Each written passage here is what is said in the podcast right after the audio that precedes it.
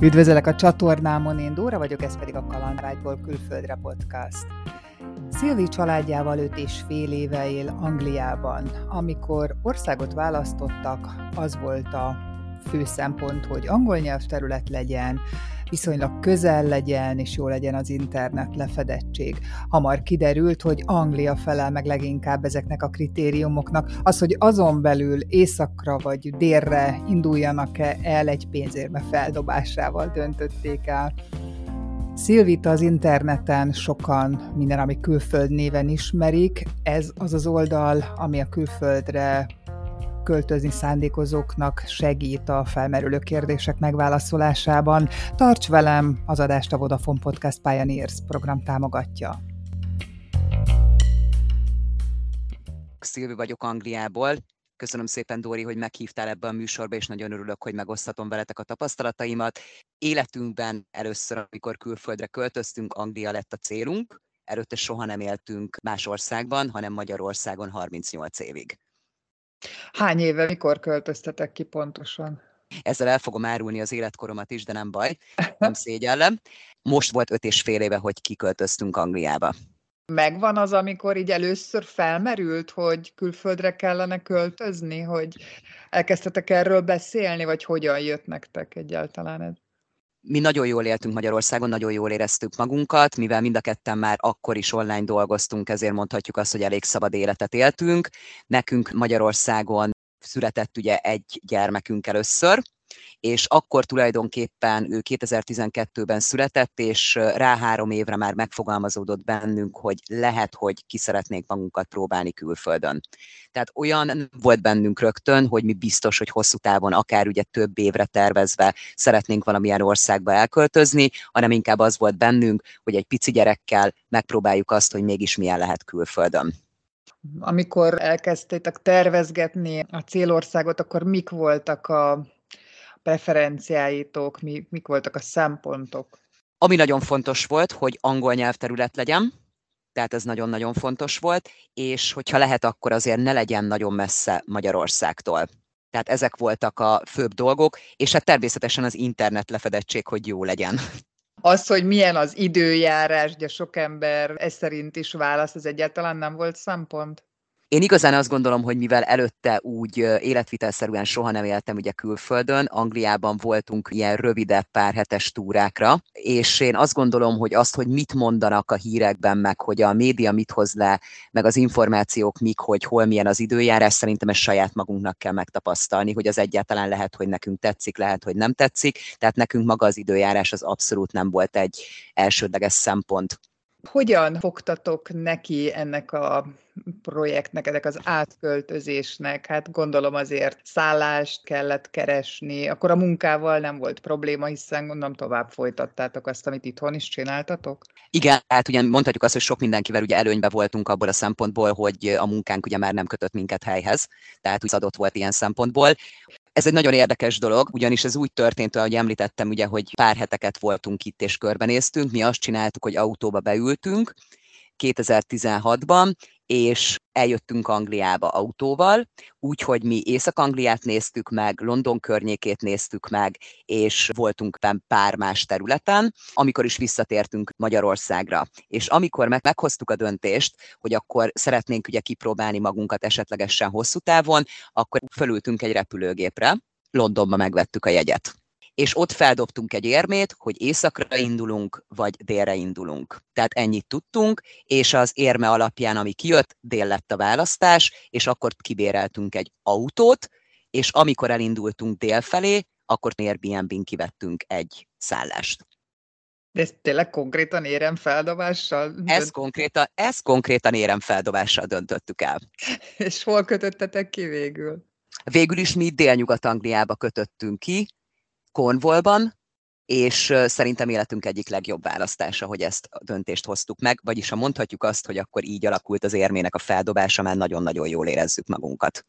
Vagy mindjárt akkor részletezett, hogy milyen ez a város, és hogy érzitek ott magatokat, de még előtte azt kérdezem, hogy mit vártatok ettől az országváltástól, mi volt a célotok? Igazán mi nem vártunk semmit, és nem terveztünk semmit. Tehát mi azt se tudtuk, hogy egy hónap lesz, három hónap lesz, vagy akár ugye hosszú évek lesznek.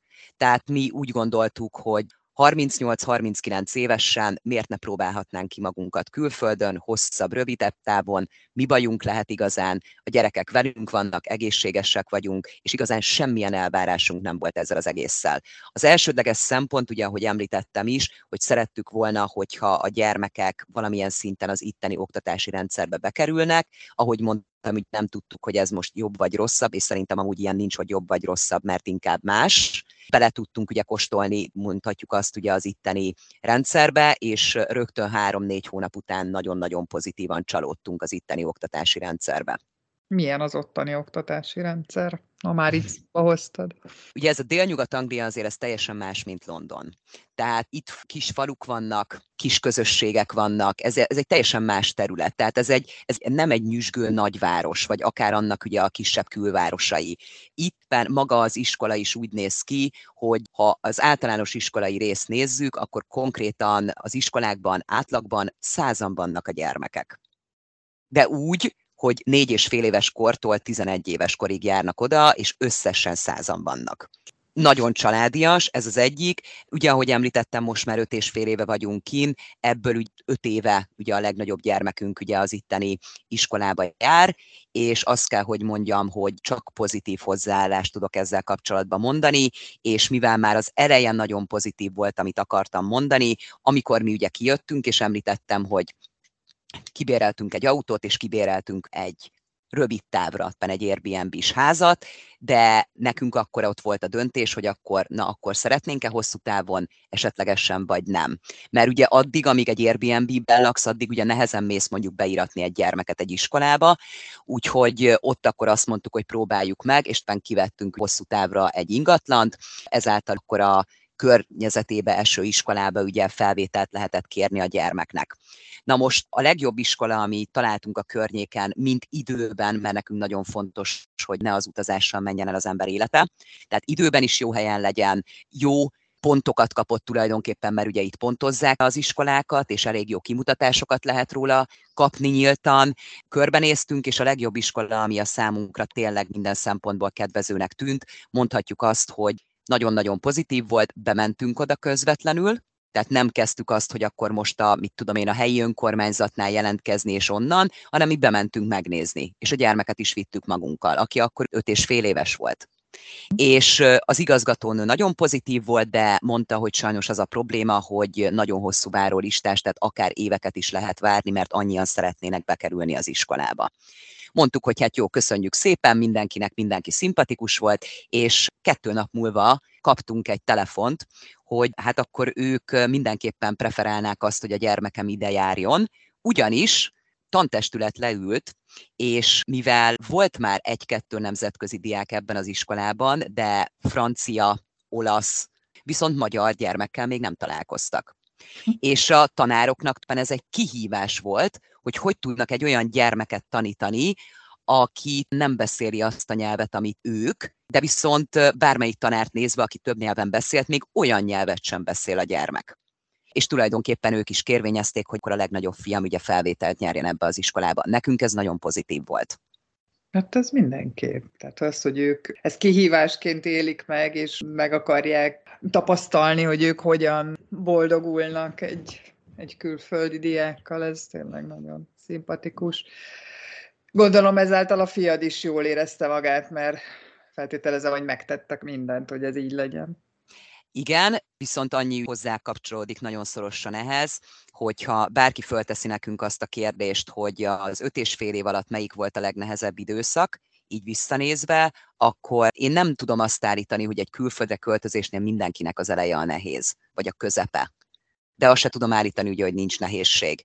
Nekünk, mivel rögtön belecsöppentünk egy olyan történetbe, hogy az öt és fél éves gyermekünket betettük egy oktatási intézménybe, ahol szegény nem értette a nyelvet, így azt tudom neked mondani, hogy az első fél év az nagyon-nagyon-nagyon nagy kihívás volt számunkra, mind ugye a férjemnek, mind ugye a legkisebb gyermeknek, mert ugye akkor volt fél éves az öccse, és mint hát ugye a legnagyobb gyermekünknek is kihívás volt, aki ugye bekerült az iskolába, és hát nekem is ugye anyaként nagyon nagy, hát nehézségek álltak előttünk, hogy akkor hogy oldjuk meg, hogy akkor senki ne sérüljön, ne legyen nehézség, minden rendben legyen. Annyit tettek különben, amit szintén nagyon pozitívnak találtam, hogy kirendeltek mellé államilag egy olyan tanárt, egy tanársegédet pontosabban, akinek elméletileg az anyanyelve magyar volt. Ez az illető, akit találtak, öt éves koráig élt Magyarországon. Onnantól kezdve Afrikában, Amerikában és nem tudom hány, majd utána költözött ide Angliába.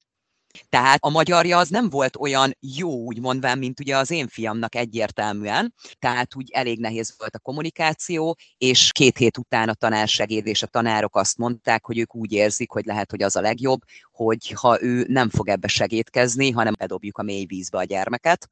És hát ez meg is történt, körülbelül olyan negyedik, ötödik hónapban felhívtak minket, hogy ők azt látják, hogy nem kommunikál a nagyfiam tehát senkivel semmi. Természetesen az alapvető dolgokat ugye elmutogatja, várjunk még egy picit, mert nem biztos, hogy ugye meg fogjuk dobni ezt a dolgot, hogyha lehet így mondani, viszont rá egy hónapra fölhívtak minket, hogy a mai nap folyamától így be nem áll a szája a gyereknek.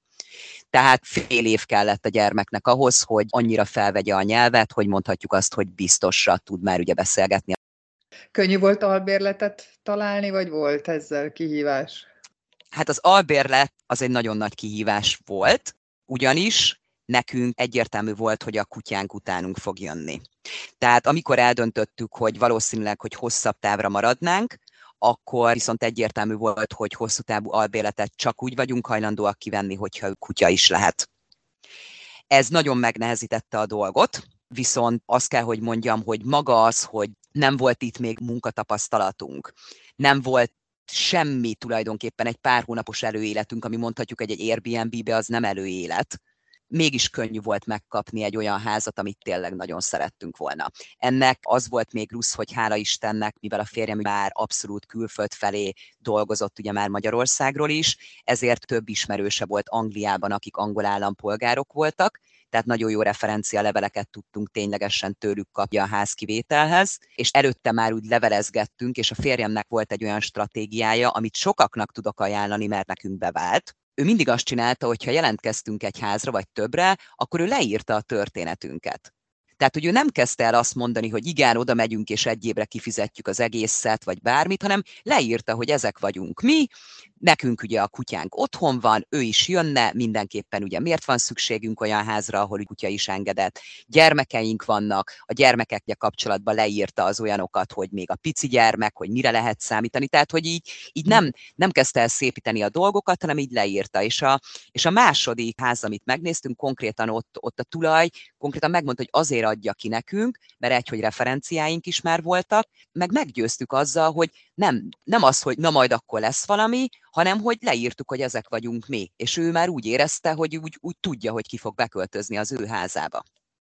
Ahhoz, hogy még egy kicsit árnyaltabb képet kapjon az ember az adott országról, helyről, muszáj szóba hozni az anyagiakat, mondaná le árakat úgy albérletre, lakásbérletre vonatkozóan, mint akár élelmiszer, benzin, hogy egy kicsit úgy képet kapjunk arról, hogy mennyi pénzzel kell elindulni ahhoz, hogy az ember ott lábat tudjon vetni. Még mielőtt ebbe belemennék, egy dolog, amit mindenképpen javasolnék, amit mi látunk saját tapasztalatból, ha visszamehetnénk az időben, akkor a döntésünk úgy lett volna anyagiak miatt, hogy a férjemnek kellett volna először kijönnie, tehát ez biztos. És a másik az, hogy rögtön autót kellett volna vásárolnunk, mert annyira olcsók az autók, hogy egyszerűen megérte volna még rövid távon is vásárolni egy autót. Tehát ott nekünk a költségek alapból nagyon ugye megdobódtak azzal, hogy nem egy főre kellett szállást kivenni, hanem ugye négy főre kellett kivenni, és ugye autót béreltünk, ami szintén nagyon megdobtatta magát a, a kezdeteket. Nekünk volt egy számításunk, hogy nagyjából mi az, amit majd el fogunk költeni. A mi számításunk az az volt, hogy kivegyünk egy albérletet, meg hogy megkezdjük itt az életünket. Körülbelül mi úgy számoltuk, ugye ez öt és fél évvel ezelőtt, hogy olyan körülbelül 4 millió forint lesz mindennel együtt. Na most ennek a dupláját költöttük el az elején. Fú. És ez pontosan azért is, mert amit említettem, hogy sokkal, de nagyobb szállást kellett kivenni ugye az átmeneti szállásoknál ennyi főre, akkor ugye az autóbérlés az iszonyatosan drága volt, és igazán ezek, ezek nagyon megdobták így a dolgot, meg annyi, hogy attól függetlenül ugye, hogy az első háznál úgymond bár ugye mondhatjuk azt, amit hosszú távon béreltünk, jól jöttünk ki belőle, viszont tőlünk fél évre kértek kaukciót. Tehát azért az nagyon megdobta, és ezeket a költségeket is beleszámolom, tehát így a kezdet, hogy akkor már megvolt a ház, ide utaztunk, autót béreltünk, majd vásároltunk autót, és nem kell gondolni valami nagy autóra, amit vettünk, tehát hogy ezer fontot nem haladta meg az autó, amit először vásároltunk, hiszen tudtuk, hogy költségeink vannak, lesznek, úgyhogy próbáltunk ugye észre gondolkodni. Ez a kezdet. A mostani részről azt tudom mondani, hogy még egy fővel bővült a család, mert pont a koronavírus első napjaiban megszületett a harmadik gyermekünk, és ugye most már úgy nézve, hogy itt délnyugat-Angliában egy három szobás, nappal is nagykertes, fürdőszobás természetesen ház, az olyan körülbelül 800 font per hónap, tehát ezzel kell számolni, amiben azt mondom, hogy úgy viszonylag kényelmesen elférünk, tehát ez teljesen rendben van. Én szerintem ugye itt az élet az jóval olcsóbb, mint London vagy környékén, viszont az élelmiszerekkel kapcsolatban kb. ugyanannyiért kap meg mindent, ugye, mint London meg környékén. Mire vagy kíváncsi, Dóri, azt mond, és akkor mondom. Hát ilyen alapélelmiszerek, nem tudom, tej, kenyér, gyümölcs, mús, ilyesmi. Vagy ha azt mondod, hogy mennyi a heti bevásárlásod kb. így Jó, oké. Okay. Ahogy említettem, mi most úgy vagyunk, hogy öten vagyunk, ebből három növekvésben lévő szervezet, három fiúról beszélünk, plusz a férjem, plusz én, tehát így néz ki a család. A legkisebb gyerkőc ugye három éves, csak azért, hogy tudjatok egy kicsit így hasonlítani, meg így hozzávetni dolgokat. Három éves, 7 éves és 11 éves, tehát fejlődésben lévő szervezet. Azt kell tudni, hogy rengeteg gyümölcsöt esznek, hála Istennek, és ugyanúgy a hústól kezdve ugye próbáljuk mindenből a középkategóriásat venni, tehát nem a legdrágábbat és nem a legolcsóbbat, hanem a középkategóriásat, és nagyon sokat vásárolunk az itteni farmboltokban, ugye az itteni környező farmokon, amiket termesztenek olyanokat. Nekünk a heti bevásárlásunk, így az öt főre, úgy, hogy minden nap melegételt főzünk, körülbelül olyan 400 font per hét. Tehát ebben nincs benne az, hogy mit mosószert veszek, vagy ilyen, hanem ez tulajdonképpen a zöldség, a gyümölcs, amit minden nap elvisznek az iskolába, óvodába, mert a legnagyobb fiú meg a legkisebbnek küldeni kell az ételt, és ezen kívül ugye, ami egyértelmű a joghurt és a mindennapi dolog, tehát ez körülbelül, ahogy említettem, ez olyan 400 font per hét. Az iskolában nincsen ellátás? Van rá lehetőség, de ez úgy néz ki az iskolánál, hogy most két gyermekem ugyanabba az iskolába jár, viszont a nagy egyszerűen megunta már a fish and chips, meg a kolbász, meg az itteni dolgokat, és most már ő, ő két éve nem szeretné, hanem inkább valami magyarosabb kaját szeretne mindig vinni, amit mi főzünk, úgyhogy ezért van az, tehát ő már ugye nem szeretne benne étkezni, de lenne rá lehetőség. Neki már fizetős lenne, Viszont most a hat éves gyerkőc, aki ugye most lesz hét, ő most tulajdonképpen elsős, és neki most még ingyenes a benti étkezés. Ő nagyon szereti a benti ételt, tehát ott van lehetőség. Az óvoda, ott viszont nincsen lehetőség normál étkezésre, azt nem biztosítják, úgyhogy igazán ezzel kapcsolatból szintén az van ugye, hogy zöldséget, gyümölcsöt és ételt egész napra adni kell. Ami viszont fontos, ha Angliába készül valaki, arra készüljön fel, hogy a gyermekeknek az óvodai ellátása én szerintem nagyon drága. Tehát mondok egy példát, hogy három éves kor alatt mondhatjuk azt, hogy semmilyen kedvezmény úgymond nem jár, csak három éves kor fölött, tehát a legszigorúbban nézve, és ha hétfőtől péntekig van bent a gyermek úgy, hogy 9-től 3 óráig, tehát 9 órától ugye délután 3-ig, és bent ilyen kis, hát ilyen apró süteményszerűség maximum, amit, amit adnak, de ugye te küldöd az ételt egész napra, az körülbelül egy hónapra 750 font. De nagyon, tehát maga, maga az óvodai ellátás, meg ahogy amilyenek, meg ahogy hozzáállnak a gyerekekhez, teljesen szuper, sőt, nekik is, az óvónőknek is kihívás volt, hogy magyarul beszélt a gyermek, aki oda kerül, és hogy akkor ezt, hogyha ezt mondja, akkor ez mit jelent, tehát kellett írnunk ilyen szótárat nekik, és segíteni a kiejtést, hogy értsék ő is, és ők is tudják ugye mondani, tehát nagyon pozitív az óvodai résszel is a tapasztalatom, viszont erre föl kell készülni, hogy három éves korig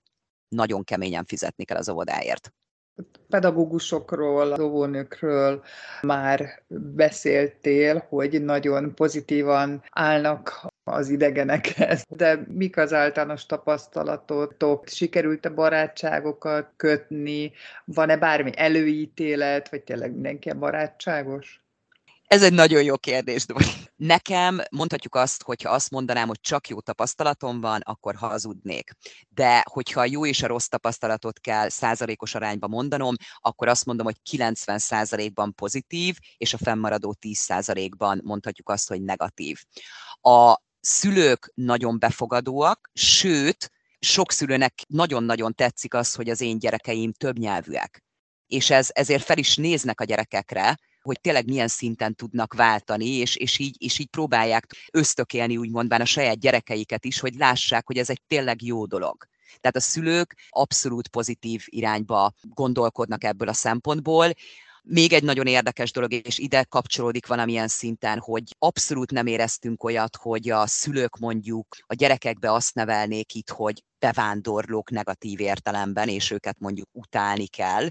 Ugyanis, amíg ugye említettem, hogy az első fél év nagyon nehéz volt a nagyfiúnál, amíg nem beszélt megfelelően angolul, a a legkisebb volt akkor úgy mondván ugye az osztályával abban az iskolában, és a legnagyobbak azok végig segítettek neki. Tehát a nagyok már megértették, hogy ő nem beszéli a nyelvet, és ugye ezért nem tud mondjuk úgy részt tenni a dolgokba, de a nagyok, ahol tudtak, folyamatosan segítettek. Sportnapon nem értett valamit a fiam, mentek oda, a tanárok is segítettek, tehát abszolút, sőt a szülők is nagyon-nagyon segítőkészek. Nagyon érdeklődőek a szülők a magyar kultúra iránt, nagyon sokat szoktak kérdezni, hogyha mondjuk egy születésnapi bulin találkozunk, és ugye a szülők jobban tudnak beszélgetni itt nem szokás az, hogy bárki rohanjon, amiután leadta a gyermeket az iskolába, óvodába, itt beszélgetnek az emberek, és abszolút soha nem éreztem azt, hogy engem vagy a férjemet kirekesztettek volna, vagy akár a gyerekeket bármilyen formában, mert mi bevándorlók vagyunk.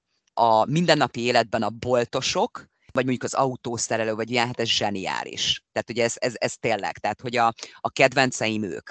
Mert, hogy mondjam, nyitottak, mosolygósak. És ha mondjuk valami szót nem úgy ejtesz, ahogy itt szokás erre felé falun, akkor ő megpróbálja megérteni. És volt egy olyan sztorim, hogy bementem egy nagy bevásárló központba, és egy konkrétan ezt a szárított mazsolát kerestem, vagy aranymazsolát kerestem. És hát oda mentem ugye az egyik hölgyhöz, és mondtam neki, hogy hát mit szeretnék, hát aranymazsola, viszont az én kiejtésemmel az aranymazsola az így számára így nem volt érthető, és ő nem azt mondta, hogy ha, hogy ez a hagyjál, nem tudom, miről van szó, hanem rohant rögtön a kolléganőjét, hogy ne haragudj, nem értem, amit kérdez, lehet, hogy te érted. És ő hm. meg abszolút értette, amit mondtam, csak valószínűleg különböző akcentusaink voltak, hogyha lehet így mondani, de viszont nagyon segítőkészek. Többször említetted, hogy szabadúszók vagytok, nem helyhez kötötten dolgoztok, mivel foglalkoztok? Férjem informatikus, programozó, és neki az a lényeg, hogy legyen egy jó internet semmi több. És hála Istennek ez már elég hosszú ideje megy. Annyi, ami pozitív, hogy a koronavírus hatására, ugye, mint tudjuk, az online dolgok eléggé megugrottak, a kereslet is rá, úgyhogy mondhatjuk, hogy ez a rész azért elég pozitívan érintette ugye pluszban még az ő szakmáját, az informatikai területet, de tudjuk, hogy nem csak őt. Úgyhogy neki ilyen szempontból ez így teljesen megfelelő, úgyhogy így tudunk lakni, nem mondjuk egy nagyvárosba vagy valahol. És én ugye nagyon sokáig vízumokkal foglalkoztam, de amikor a koronavírus ugye beütött, és ugye a harmadik gyerkőc megszületett, akkor rájöttem arra, hogy hát azért ez így nem fog menni annyira egyszerűen, mint ahogy én gondoltam, és akkor létrehoztunk egy olyan portált, ami azokat az embereket gyűjti össze szolgáltató partnereket, akik a külföldre költözésben, vagy akár a külföldre utazásban segítenek, ugyanis a saját tapasztalatainkból, ahogy említettem, tehát nekünk se volt egyszerű, és nagyon-nagyon jó lett volna, hogyha lett volna egy segítség már az elején, aki irányítja a kezünket, hogy mondjuk egy National Insurance Number-t hogy kell kikérni, vagy bármit, hogy hogy kell egy gyereket beiratni az iskolába, óvodába, nagyon nagy segítség lett volna, és erre ugye létrehoztuk a Minden, ami külföldet, amit ezeket a szolgáltató partnereket gyűjtik össze, és ugye én velük vagyok szolgáltatói partnerségben. Bármilyen területre költözés esetén tudtok segíteni? Jelenleg Kanada, Új-Zéland, Ausztrália, Amerikai Egyesült Államok, Panama, Zöldfoki szigetek, Paraguay, ami nagyon erős vonalunk, de most vagyunk éppen tárgyalásban a Hollandiától kezdve Németország, tehát most bővítjük le a portfóliót, mert elég nagy az igény rá. Igen, meg az az igazság, ami szerintem nagyon-nagyon fontos, hogy engem sokan támadtak azzal, hogy én arra buzdítom a magyarokat, hogy hagyják el az országukat. Magyarországot. Ez nem igaz. Én inkább azt szeretném, hogyha olyan emberek tudnának segíteni, hogyha mondjuk valaki, most mondok valamit, kitalálja azt, hogy Panamába szeretne költözni, hogy biztos, hogy való neked Panama. Tehát legyen olyan ember, akit meg tudsz kérdezni, hogy egyáltalán milyen ott az egészségügy.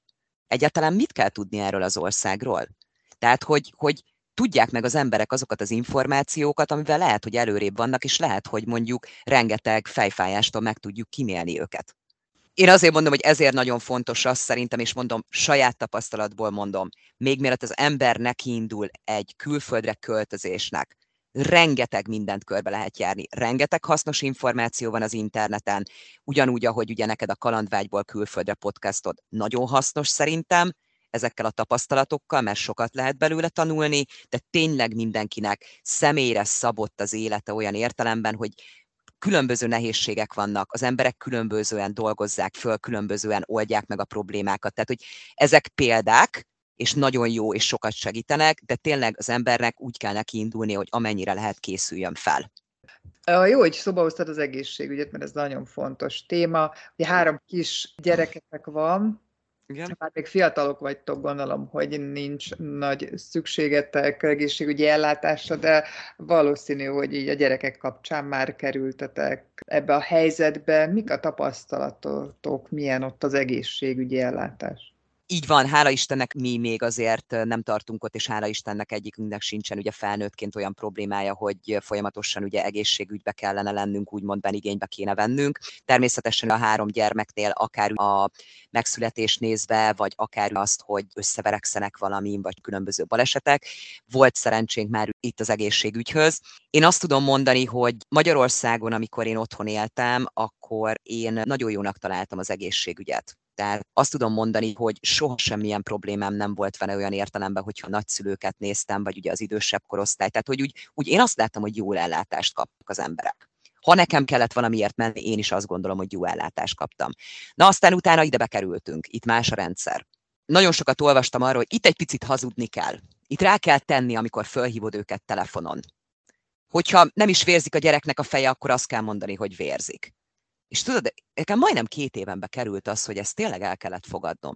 Tehát én az, hogy hazudjak egy ilyen miatt, tehát hogy nem, nem is értem. Köben nem veszik komolyan, hogyha... Így van, érti? pontosan, pontosan. És én, én akkor így nem értettem, hogy ezt most én így nem szeretném csinálni. A koronavírus időszakról nem szeretnék beszélni, mert azt szerintem minden országban felborította még jobban az egészségügyi ellátást, tehát itt is iszonyatosan megnőttek ugye akkor a várakozási idők, és még sorolhatnám a többit. De hogyha egy általánosságban nézzük a fennmaradó pár évet, amiben van tapasztalatom, Várakozási idők nagyon hosszúak. Tehát most például panaszkodnak ugye nagyon sokszor Magyarországon, hogy hónapokat vagy éveket kell várni. Ez itt alap. Tehát itt, itt, itt, itt alap, hogy ennyit vársz. Tehát, hogyha te valamit szeretnél mondjuk kivizsgáltatni magad, vagy mondjuk elküldenek egy ilyen ultrahang vagy bármire, akkor, akkor ez több hónap. És ami viszont még megnehezíti, hogy itt a magánba se tudsz elmenni. Ha van pénzed, akkor sem gyorsabb a magánellátás. Tehát amikor én ezzel szembesültem, én azt hittem, hogy ez így, ezt így nem értem. Tehát, hogy ez hogy létezik. És nem. Nem.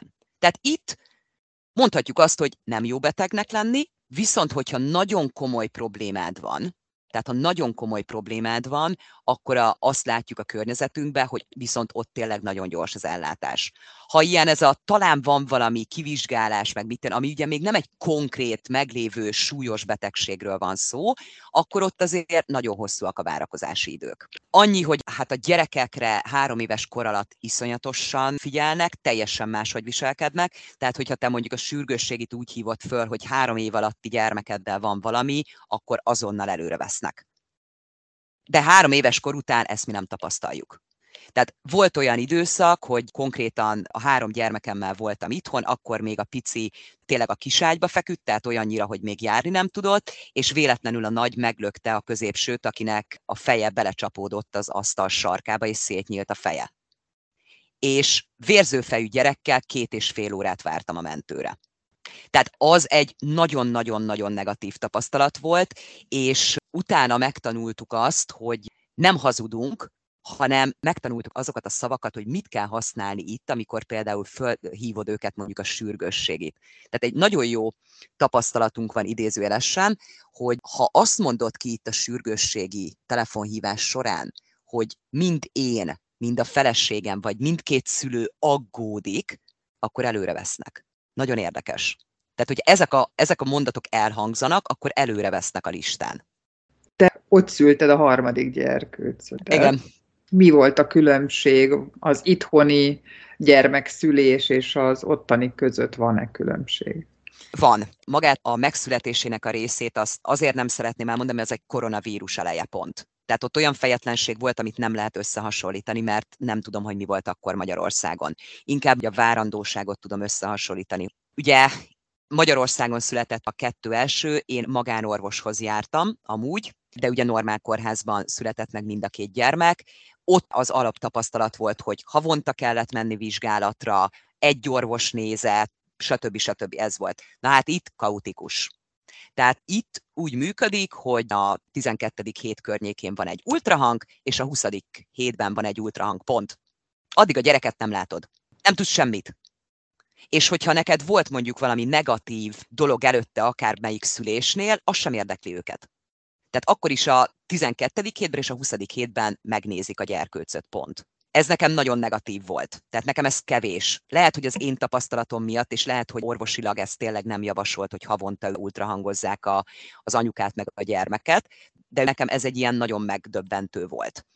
Ez az egyik. A másik meg az, hogy itt mindig az a védőnő néz meg téged, amikor ilyen általános vizsgálat, hogy vérnyomásmérés, mit tudom én, pocak méretmérés, és a többi, mindig más védőnő. Tehát nincs egy konkrét, aki tudod, hogy mit tudom én, előző hónapban ott voltál, vagy két hete nála voltál, és össze-vissza mértek. Tehát persze, hogy össze-vissza mérnek, mert mindig más lát. És mhm. elkezdtek olyanokat mondani, hogy kicsi a gyerek, a másnap azt mondták, hogy nagy a gyerek, akkor menjek egy vizsgálatra, mégsem menjek, és konkrétan Dori odáig jutottam, hogy végén azt mondta, hogy figyeljetek, nekem ő a harmadik, én úgy érzem, hogy minden rendben van, úgyhogy szerintem ezeket hagyjuk most így abba, hogy kicsi, nagy vagy bármi, tehát akkor menjünk a felé, hogy nézzük meg, hogy ténylegesen egészségesen rendben van-e, és akkor haladjunk. Tehát teljesen más a rendszer. Én azt gondolom, hogy ha valaki itt szüli az első vagy többedik gyerkőcét, és nincsen összehasonlítási alapja, akkor, akkor tényleg azt mondom, hogy, hogy nem egy rossz rendszer de amikor van ugye egy más jellegű tapasztalatod, azért eléggé megdöbbensz rajta, hogy teljesen más ez a, ez a történet itt. Azt szeretném kérni, hogy egy picit mutasd be nekünk, hon volt, milyenek ott a mindennapok, mit csináltok a szabadidőtökben, mi tetszik ott, van-e olyan, ami nem tetszik, nem tudjátok, vagy kevésbé tudjátok megszokni? Igazán korborról azt kell tudni, hogy az angoloknak olyan, mint régen a németeknek a Balaton.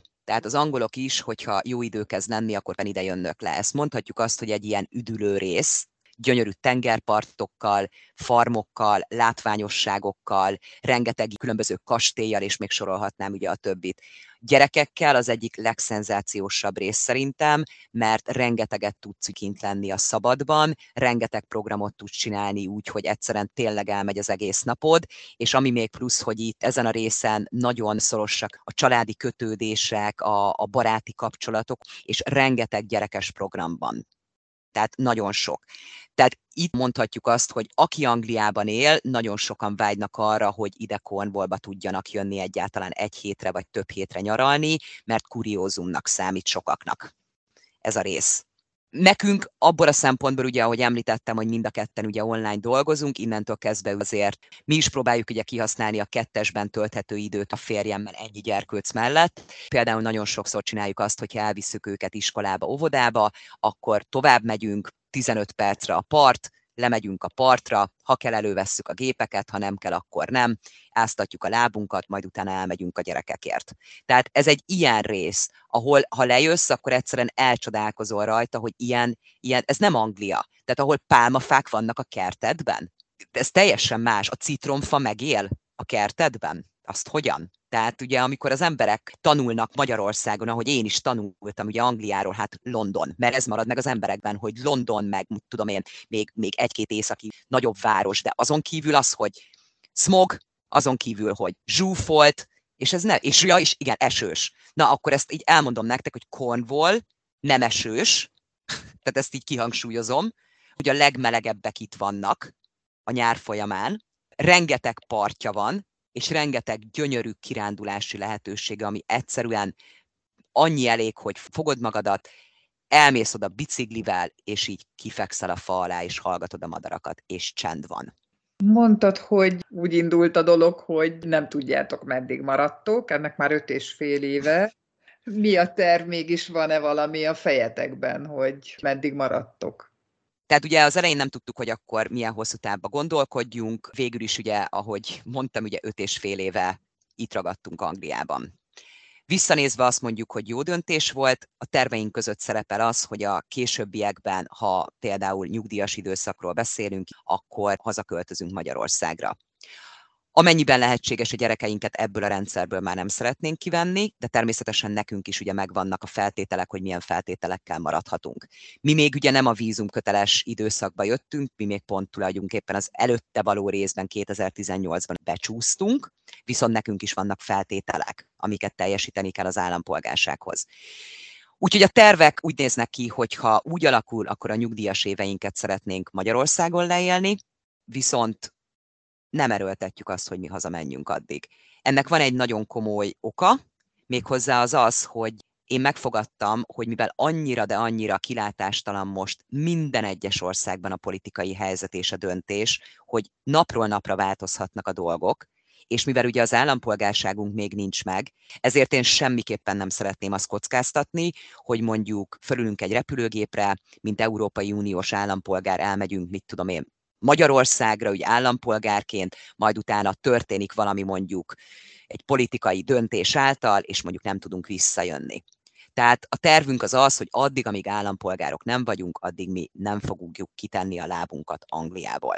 És a nyugdíjas éveinket, meg hogyha ugyanakkor, akkor szeretnénk otthon tölteni. Amikor kérdeztem, hogy mi volt a várakozásotok az országváltás kapcsán, ugye mondtad, hogy igazán különösebb célotok nem volt. Most, hogy már ott vagytok öt és fél éve, meg tudod-e fogalmazni, hogy mi az, amit adott nektek ez az ott töltött időszak? Tulajdonképpen teljesen megváltozott az életünk. Példa, ami szerintem nagyon jól mutatja, hogy én Magyarországon egy olyan ember voltam, aki minden nap rohangt minden egyes percében. Tehát én a telefont a kocsiban sem tettem le, folyamatosan beszéltem, folyamatosan intézkedtem, mentem, jöttem, nem volt lehalkítva, kellett, éjszaka fölvettem a telefonomat, folyamatosan pörögtem megállás nélkül.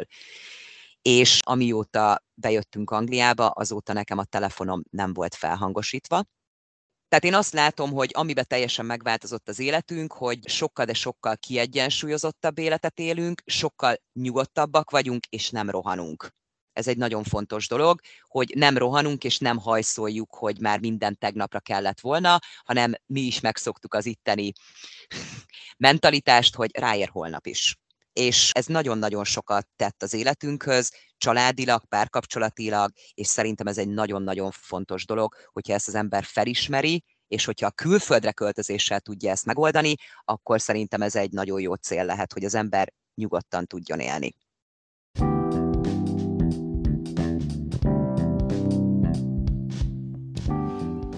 Remélem, hogy tetszett az adás. Ha bármi észrevételed van, esetleg további kérdéseid lennének a szereplőkhöz, nyugodtan írd meg kommentben, szerkesszük együtt az adásokat.